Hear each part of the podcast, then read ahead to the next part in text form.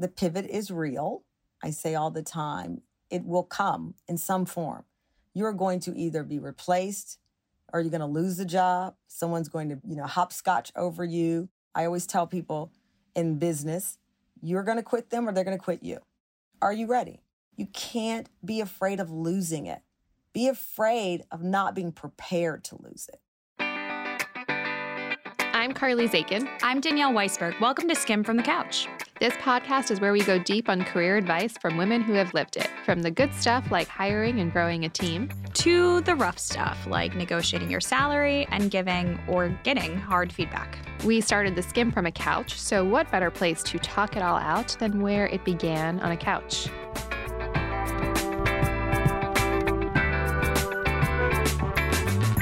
Hey everyone, it's Carly. My guest today is Tamron Hall. She is an award winning journalist who has been on TV for decades. Tamron co hosted the third hour of The Today Show and Today's Take for three years and anchored MSNBC Live with Tamron Hall. Now she is the host and executive producer of her own nationally syndicated talk show. Tamron, I'm so excited to have you join me on the couch, or the virtual couch, I should say. Welcome to Skimm'd from the Couch. Ah, well, thank you for having me on your couch. It's lovely. It's quite cozy. For some reason, it feels like I'm in the closet at my home, but I feel like I'm in your room on your sofa, and it's quite cozy. Thank you. Uh, well, I'm so excited to have you. First, would just love for you to skim your resume. Well, for me, it started a very important moment in my life, age 14, when I got my first job at Toys R Us. I was underage and convinced my father, who was in the military, to let me apply. I worked there for oh, about four months, and I elevated my game to Sears and Roebuck in the mall. And I guess the version of my life that you know now started in 1992 as a journalist at KBTX, a CBS affiliate in Bryan College Station, where I was there less than a year after fudging my way or lying and pretending to be sick and got an interview at KTVT, a CBS station, where I was a reporter for four years, covering various things that general assignment reporters do. I then landed a job at the Fox affiliate in Chicago, where I worked for 10 years and found my way to New York at MSNBC and NBC for another 10 years. And currently, I'm in my second season as the host of a daytime talk show that happens to bear my name, Tamron Hall. How cool is that, that it bears your name? Does that ever get old? No, it doesn't get old. It is surreal at times. At other times, it represents a challenge that my prior work life never prepared me for, but it's one I enjoy. What is something that people would be really surprised to know about you? Surprised to know about me? I think I wear my feelings on my sleeve particularly in my daytime talk show. So I would love to say, oh, I cry a lot, but I think people know that from watching the show. I would love to say, oh, I have a pretty sizable shoe collection, but I think they can tell that from the moment I walk out on stage. Maybe I think the I don't watch myself on television often and I don't listen to interviews of myself. When I watch myself on TV, I just see my big eyes and teeth. I feel like I look like a puppet in radio interviews, much or podcasts like this, I feel like I, I sound very Southern and I don't know, kind of goofy. So I'm probably, I put on a good front, but I, I think they'd be surprised at how goofy I feel that I am. Yeah, I would never guess that. You do not sound goofy. Uh, you did mention the South, so it's a good transition. You grew up in small town in Texas. What was your family dynamic like growing up? My mother was a single parent at the age of 19. She was in her freshman year at a HBCU, which is in the zeitgeist with Kamala Harris. And basically, she went to a historic black college called Paul Quinn. She um, met a guy and fell in love, and she came home with a baby. My grandfather, who was born in 1901, was the first father figure in my life, uh, stable father figure, I should say, in my life. It was a beautiful childhood. I, I grew up pretty fearless, pretty uh, much encouraged to do things and take on things. I was not a big fan of hanging out with children because I was picked on a lot because I was an only child, which was rare. Many of my cousins and friends in our neighborhoods had siblings. And when you have a sibling, that is your, you have a built in tribe. And I was one of a few kids who uh, were only children in this area. And I quite enjoyed hanging out with my grandfather and the older people on the street. And so I had this interesting childhood that was very nostalgic in many ways of what America looked like at that time, but also very forward because here I had this independent 19 year old single mom who was, you know, you can do bad by yourself. You don't need a man who is going to control your life. You control your life. So let's get in this car and we're going to leave and we're going together as best friends. As strange as that sounds, to have your daughter be your best friend, it was fantastic. And there I watched her work multiple jobs and put me in a Catholic school to get the best education and just kind of live this very modern life that we see talked about, particularly in politics, because this propels someone like a Kamala Harris to where she is. That kind of mom. How old were you when you realized you wanted to be a journalist? I don't know the age. I can tell you that growing up that I loved interviewing people. I was always very curious. My nickname, and it wasn't meant as a compliment, was not necessarily. Uh, one of my family members uh, had a neighbor who was an older woman, and I everything that someone said, I thought or said out loud, not necessarily. So you can imagine being a seven year old saying not necessarily. So I was very contrary and got in a lot of trouble for being sassy. Early on, I, I remember wanting to do what Johnny Carson did. So I knew that I wanted to talk to people or with people. And I also knew that I enjoyed hearing and questioning things. So I, I think I would say to you, Carly, my whole life as you started to move from, you know, smaller local markets to the bigger local markets to eventually to New York, what did you tap into that you knew like this is what I'm best at? How did you identify what that was?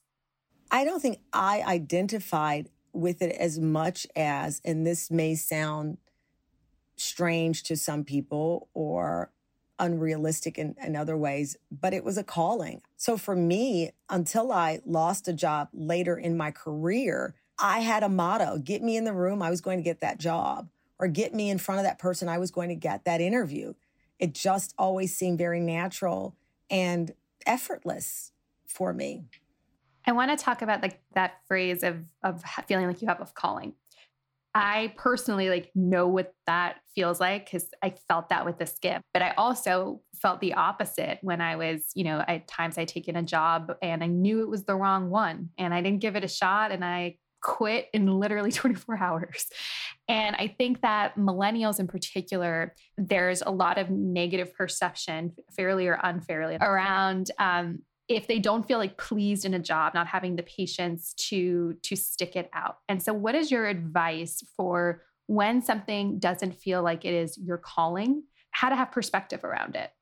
For me i think it is unfair to give anyone that kind of life advice. I can tell someone right now every single step I made to get to this point, and they could follow it letter for letter and it not work out the same. I think some jobs are worth quitting immediately. I think others are worth sticking it out. And I know that sounds like a pivot, and it is simply not. I think you know. I remember in my role as a reporter in Dallas Fort Worth, I started out as the evening reporter, and a new assistant director was hired who just instantly, for whatever reason, did not like me. And she shifted me to the early morning AM reporting gig, which means you wake up at 3:15. A couple of things emotionally were going through my mind. How could another woman, you know, women are supposed to rally for women, you know. So that went out the window and probably left me a bit bitter. Now I'm on the 3 a.m. I live in an apartment, I'm not making a lot of money. I don't have any, you know, gated community and I'm terrified running to my car every morning to drive to work. As it turned out, the best of this journey, I learned in many ways in that role. At 3 a.m., you are covering fires, overnight murders, and state fairs that have not opened yet. How do you talk to a crowd of people that have yet to arrive? So you learn to razzle dazzle. You learn to use props. You learn to talk to people at home because there's nobody at the state fair at 3 a.m. to talk to. I learn the importance of compassion when I'm knocking on someone's door at 5 a.m. who just got word from the police that their kid was involved in a shooting because this was right around the time that gang violence had, you know, skyrocketed in the Dallas Fort Worth area, the Crips and Bloods, all of that storyline. I learned that I was knocking on the door of a human being, not a story. Or, you know, three in the morning and someone's house is burned in the middle of the night because someone left a candle on and they're standing out draped in a blanket. And I am approaching them with my cameraman asking about the fire. That was worth sticking it out for. Did I know that each and every day? No. Did I want to quit many of those days? Yes. But I didn't. And that experience greatly helped me where I am now, which is this talk show where I'm trained now as a human, but as a reporter, as an interviewer, to not forget I am talking with someone and not to them. And had I given up after being demoted to the dark 30 shift and demoralized by a woman in this business in an executive position, I wouldn't be here. With that said, there have been other experiences where I've said it's time to go for various reasons. So, we're going to talk about one of those. You're an anchor on the Today Show, and then you weren't an anchor on the Today Show. What happened? Oh, well, it's a very long story, but in short, I was made an offer to stay in a way that was all but certain to end my career, meaning I was being replaced. The show was being handed off to someone else. And I was basically told I didn't have a role, but I could stay until they figured something out. At that time, I was 47 years old. I had the week prior hosted all three hours of the Today Show, ran across the street to the MSNBC studio, hosted a live hour of MSNBC News, ran home, walked my dog, and came back and filled in for Lester Holt, something no one had ever done. And that's not to pat myself on the back. I just thought, wow, my hard work is paying off. I am in these spaces because I've earned it and they see it. And quickly, that was not the case, or at least they saw a greater value in someone or something else, which for me was not how I wanted my story to end. How did you kind of digest this experience? I know firsthand, Danielle, too, like being in that building, what that role could mean. And, you know, I used to, uh, as an intern, like watch you walk down the halls. I can only imagine what that must have felt like. How did you just digest like what was happening? To your point, the week prior, you were doing three huge jobs in one day, which was obviously an indication of, you know, what you were able to do and, and what you had work to do. What just emotionally went through your head? Well, I'll be honest with you. I am my backup plan. I don't have parents who were able to have, you know, pad money for me. Yes, I've been successful. You know, my first big contract I got at age 27 to anchor, but as you know, as we talk about pay inequality, it exists in our industry as well. It's difficult to talk about because everyone assumes, well, they're making money. How are you going to complain, you know, 1 million versus 2 versus this? But men in this industry, whether it's in print or television, radio, make a lot more money in most cases than their female counterparts. So I had not stashed or amassed a lot of money in the bank that w- would get me through the next 40 years of my life. Every man that I've anchored with made more money than me. Every male reporter that I worked alongside, where it was parody, made more money than me. There were male anchors brought in 10 years after me who could not do the job that I did, who made substantially more money than me. And again, none of this really registered to me at the time. You kind of fall in line. Even in our industry, you fall in line. And I did. But at that moment, the first thing I thought was, I'm a black woman with no backup plan. I don't have time to feel sorry for myself. I can't take a sabbatical. I can't, you know, relax and run off for a second. I've got to figure this out. And how am I going to figure it out also as a woman who's 47, not a woman who's 37? As a consumer of the news cycle at this time, what was very obvious to me without knowing any of the inside details and not knowing you personally in that that capacity was that you were very much publicly taking a stand of like I know my worth and that w- it was very obvious um, like as a woman in the news industry that you weren't going to settle for something that didn't validate your worth. I've been preparing for the show i was reading i came across something where you said you've been able to get through hard times by looking in the mirror and imagining your seven year old self. Mm-hmm. connect the dots for me there around knowing your worth and what a seven year old tamron hall looks like or thought. A seven year old tamron hall doesn't know the worth as we define it but when I looked at myself through the prism of seven year old Tamron Hall, it told me you have to try every and anything. What do you have to lose at this point? Someone has taken something you think is of value. And so for me at age seven, I was not the kid that people bet on. You know, I'm not. I'm the daughter of a single mom I was not an A student. I'm not a legacy student. My mother did not graduate from college. My biological father was not in my life. There was nothing exceptional about me. But at the same time, I was told that I was exceptional by the people who raised me. So I looked in the mirror and saw someone that wasn't on the outside exceptional, but had been fed a steady diet from my mother and my grandfather and my aunts and uncles that there was something exceptional about me.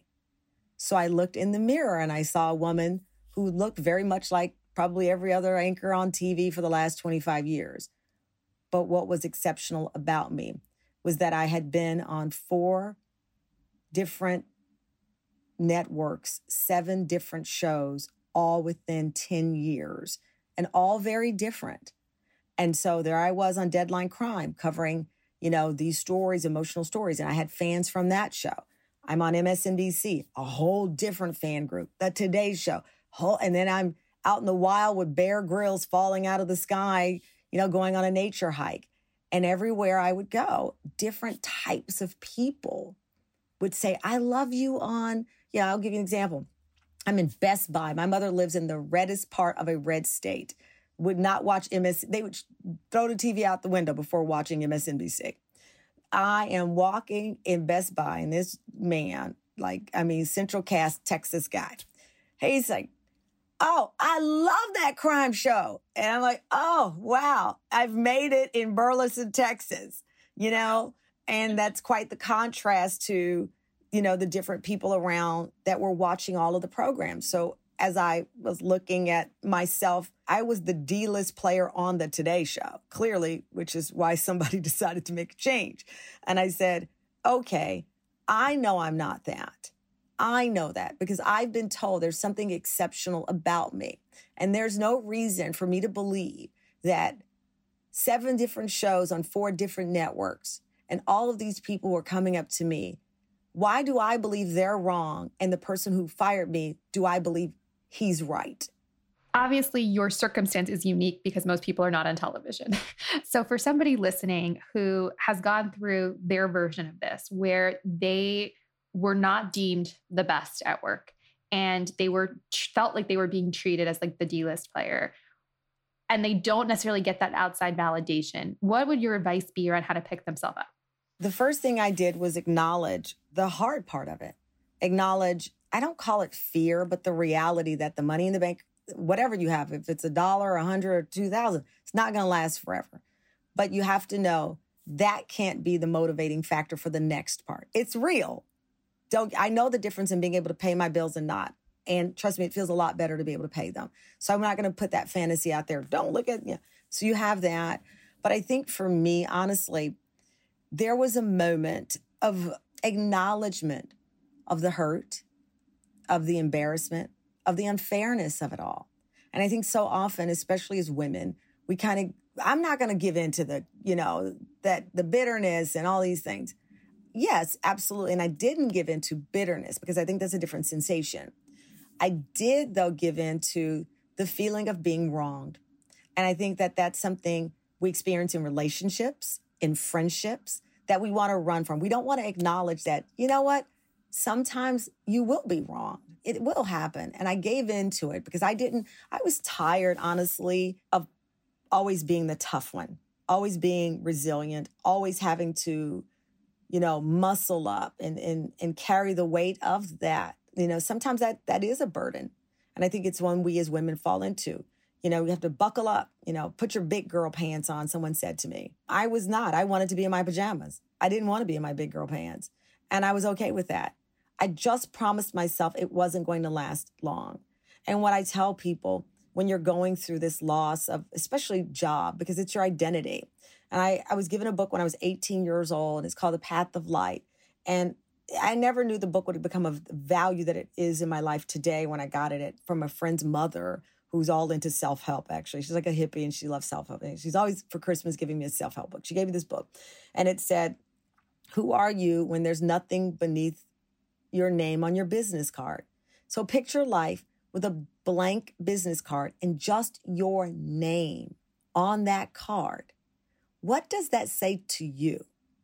Does it say you're no one? Does it say you're blank? Or does it say there is room now for you to put what you want? And that's what I kept telling myself. In 2017, you left NBC and you struck a deal with the Weinstein Company. And then we all know what happened with Harvey Weinstein. What was just your reaction when that news came out? My first reaction was one of the few times that I was afraid. And it wasn't because of a job or the deal, it was realizing that I had been in the room with evil. My sister was murdered. The person who murdered her was a person of interest but never charged. I think back to having sat at the dinner table with him. One of the last pictures I have with my sister, we actually went out to uh, a bar with that person of interest as um, declared by the police at the time.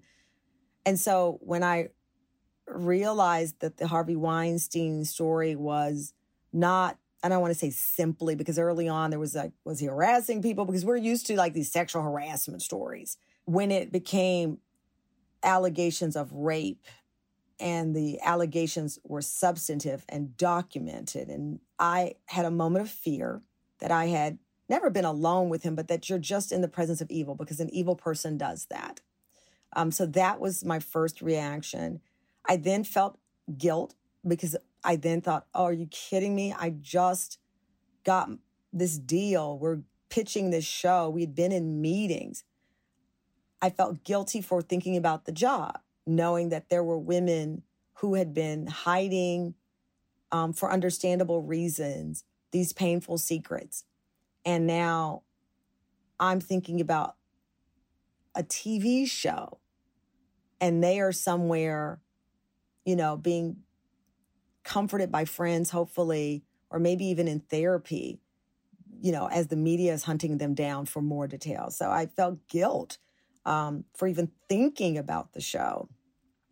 And then I felt, um, after receiving a phone call from a journalist who called me about it, and I refused to talk to the person, not because I had any allegiance to Harvey Weinstein in any way, shape, or form. I refused to talk because I was not going to allow a man to define my journey. I had known him three months. And by the way, if I had known him 33 years, I have had grown frustrated with women having to answer for the actions of men. I've covered the story many times, which is interesting that I end up uh, interviewing Andrew Gillum and his wife R. Jai, the political star who was caught in this scandal. Um, I interviewed them as the premiere episode of our season two, and I approached that, and we can discuss that later in a certain way because I feel like why does that have to be a part of my story? Why do I have to explain how I know him, who I know, what, you know, any of that? And that's not to skirt past it. It's just yet again the world letting a man and his actions define a woman. And I was not going to be that woman. So I became defiant. I became even more determined to create this show, to get it on air without it being linked to anyone other than me. So you did that. Your name is, is on the show. You got literally the Disney ending here. What has it been like to be the one in charge now? far more difficult than I ever imagined and far more exhilarating than I could have scripted. I've always worked for a network since being in this business. And there were just things that I could never have imagined. I mean, we made at the end of season one personnel changes um, that I'd hope would improve the show and that I would hope um, would bring my view and vision of the show more to the front. Because, you know, the first season I'm still very proud of, it wasn't me, you know, completely. Yes, it was me. And you think, okay, it's your name on the show. But when you're new, a lot of opinions come in. You, as a woman, and I, I relate everything to being a woman because I am a woman, you know, you kind of think, okay, I don't want to be too bossy, even though it's my name on the show. And even though I pitched it, I don't want people to think that I'm trying to control it. And, you know, and so I kind of let go more than I was comfortable with. I didn't want a hot topic kind of show. I didn't want a show that kind of was like, oh, here's what's buzzing in the news. That's just not my passion. And it's okay. And it makes for great TV when it's your thing. It's not my thing. And I was introduced to Candi Carter, my current executive producer, uh, who had worked for the Oprah Winfrey Show for years from the beginning to the end of that show. She'd gone on to co executive produce The View. She was introduced to me by some mutual friends. And we both passionately hit it off when it came to storytelling, when it came to the opportunity to talk to people about their journey, much like what you're doing. And I felt myself again. And so that was surprising to me that, you know, here I, I, I had a specific show in mind and then it kind of goes a different way. And then we have to curve, curve. I didn't expect that because you think, okay, this is what I presented on paper. And how did it become something else? That was a learning curve in really staying centered, staying centered to the plan. The plan can move. And don't get me wrong, every day I'm trying to be a better interviewer. I'm trying to be a better executive producer, which I am on that show, and all of these things. But the core of what the universe conspired for me to create, I can't let go. That was surprising. And also, you know, really being a leader, understanding a lot of my staff, for them, this is their first journey. And I have to remind myself what I felt like at 25 and 27 and 28 and I recently told the team I'd given some feedback to a producer and I said, look, we're going to leave ego to the side because guess what? If I don't know more than you at age 50 and I've been doing this for 30 years, I suck. And she started laughing. And that was my way of saying, you know, I'm not giving you this feedback because you are doing something wrong. I just hope that the 30 years of experience that I have and that the show is from my point of view, that I happen to know myself a little better than this individual, that we can merge. My friend Prince used to talk about there are energy vampires. He would refer to them as, and people who just suck out your energy, they suck out your creativity. And I know how that feels. I've been in the presence of energy vampires. And I don't want to be that for the young millennials on my staff. I want them to I know this sounds cliche. When I'm retired out of this game, I want to be able to look at, you know, a TV show and see their name in the credits, executive producer, or this is their production company. That would bring me great joy. Now, that will mean I'm old because I'm out of the game, but I don't want to be a career energy vampire, which it seems sometimes there are many. What do you think you are like to disagree with, like as the boss? What is it like to disagree with Tamron Hall? Probably scary because I'm certain.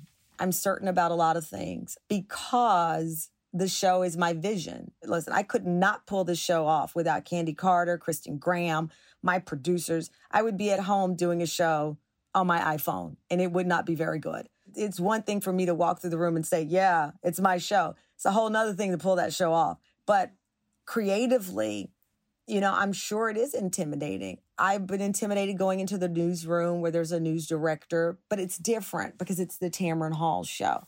But what I hope that they feel is the loyalty that I have to them. I have had the same best friend since the age of four, who I just got off the phone with before I talked to you. I talk to my agent all day, every day. I don't like that term. I pride myself on being loyal because that sounds a little jerky, but I do. I am I am the girlfriend you call at 4 a.m. when you've caught him cheating, and I might drive by his house to knock on the door. I pride myself in being that person. And so I want every day for my team, especially the younger people on the team, to know that I will go through the fire with them. I might not go before them, but I will go with you holding your hand. And I tell them that as much as I possibly can because of that early experience that I referenced of being a young journalist in the business and having this woman of power come in and did you ever see that woman again? She got fired, so I don't know. I'm not laughing because she got fired because I've been fired too. I'm not laughing. I'm just saying life has a funny way of working things out. Before we wrap up, I do want to talk about the baby, who's not so much a baby oh. anymore. He's you said 18 months? 19 months now. Uh, he said puppy today for the first time. You were very, very open about your fertility journey. I think that that is something, you know, we're seeing change really in just the last two years or so. More and more people just being open about what they go through and whether that's Chrissy Teigen or whether that's someone like you like really sharing that it's not just an easy easy ride to to create a family whatever that looks like for somebody if they choose that path for those that are listening, that whatever they might be going through and, and also dealing with kind of putting on a game face at work, what is your piece of advice? Oh my gosh, it's such a big question because they're it's layered. Listen, the pivot is real. I say all the time, it will come in some form. You're going to either be replaced or you're going to lose the job. Someone's going to, you know, hopscotch over you unless you start the company, keep the company, and make money your whole life. At some point, you're going to work for someone and the pivot will become real. I always tell people in business, you're going to quit them or they're going to quit you. Are you ready? I apply that to relationships. I apply that to my journey through IVF. The pivot was real. I was on my way home after several failed rounds and just kind of feeling like this is not going to happen, I saw a sign, and this is the true story. Is a sign. It said um, "Black Adoption," and I was like, "Whoa!" And I came home to my husband. I said that I saw, I literally saw the sign. It wasn't a sign; the sign was right there, and I was am and was always open to adoption. It wasn't as if it wasn't, you know, right at the top.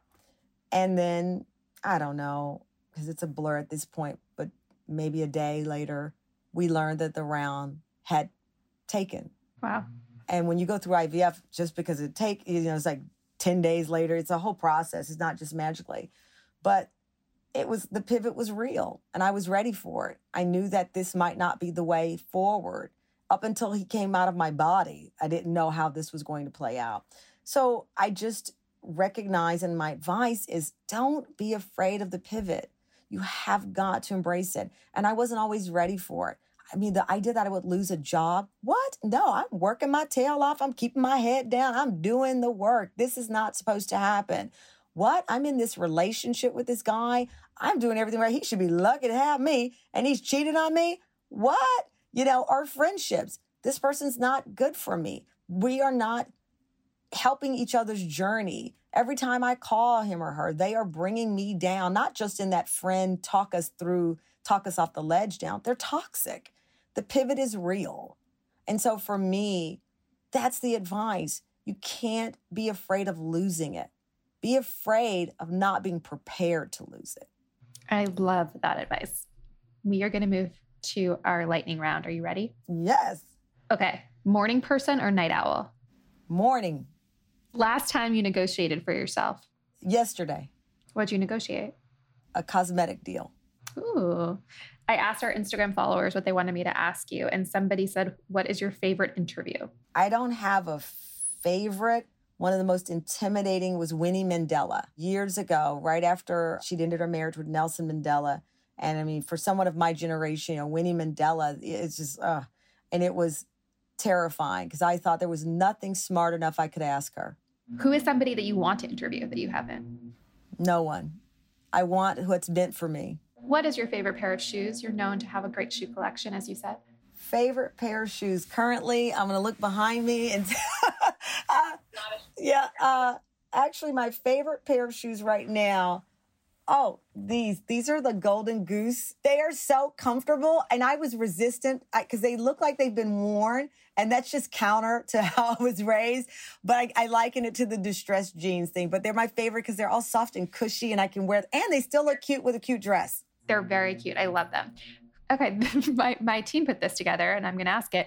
You're a big fan of the movie Rocky. What is your favorite line from the movie? Oh my God, that's a tough one because I have so many. My favorite my latest favorite actually comes from the latest Rocky. And he said, because he's sick in the scene, and I guess maybe I'm a certain age and you start thinking this way. And he said, Death is the only undefeated champion. And I thought, you know what? That means I can take on anything because the only thing you can't defeat is death. And I thought that was very powerful. That is powerful. That is a good way to end this show. I have nothing to say after that. Uh, okay, Tamron, thank you. Thank you. Thanks, Carly. Hi, everyone. We're trying something new. During this time of economic uncertainty, we want to take a moment to spotlight some new female founded companies. We've heard from many incredible skimmers who are leading small businesses, and we will be introducing them to you each week on Skimm'd from the Couch. See the link in our episode description for how to submit yourself or a friend. My name is Monica Auslander Moreno, and I am a registered dietitian and owner of Essence Nutrition in Miami, Florida. Essence Nutrition is a group practice of now eight registered dietitians who basically operate under a very exciting and rather sensational um, practice philosophy that gives clients the right to pursue health in ways that are joyous and meaningful to them. I started incubating the idea um, in actually early 2015. And, you know, people nowadays, I think, think, oh, I'm going to start a private practice. Let me start an Instagram. And then I'm in private practice. It took a full year to really hatch it and and you know like i said incubate it from the business plan to the website and the design and the structure and the legal things. And originally i had had a partner and then i didn't. And you know so that was year one was really a planning stage for me and i was working full time at the time but i still don't really support doing it overnight get organized and organize your thoughts on paper on a computer and discuss them with someone who has done it before maybe in a similar analogous or even identical industry. So now i actually have a dietitian consulting service where i coach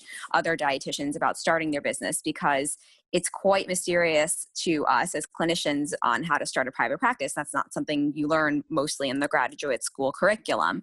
So, um, you know, I would I would encourage you to find a mentor and get organized and approach your your vision as why you're unhappy right now and what your ideal day would look like in your ideal you know entrepreneurial career. Find me in the cyber cloud on instagram at eat like monica and our website is essencenutritionmiami.com and um, we are really doing virtual visits right now mostly. We do have office space um, scattered across miami but you can get in touch with us at hello at essencenutritionmiami.com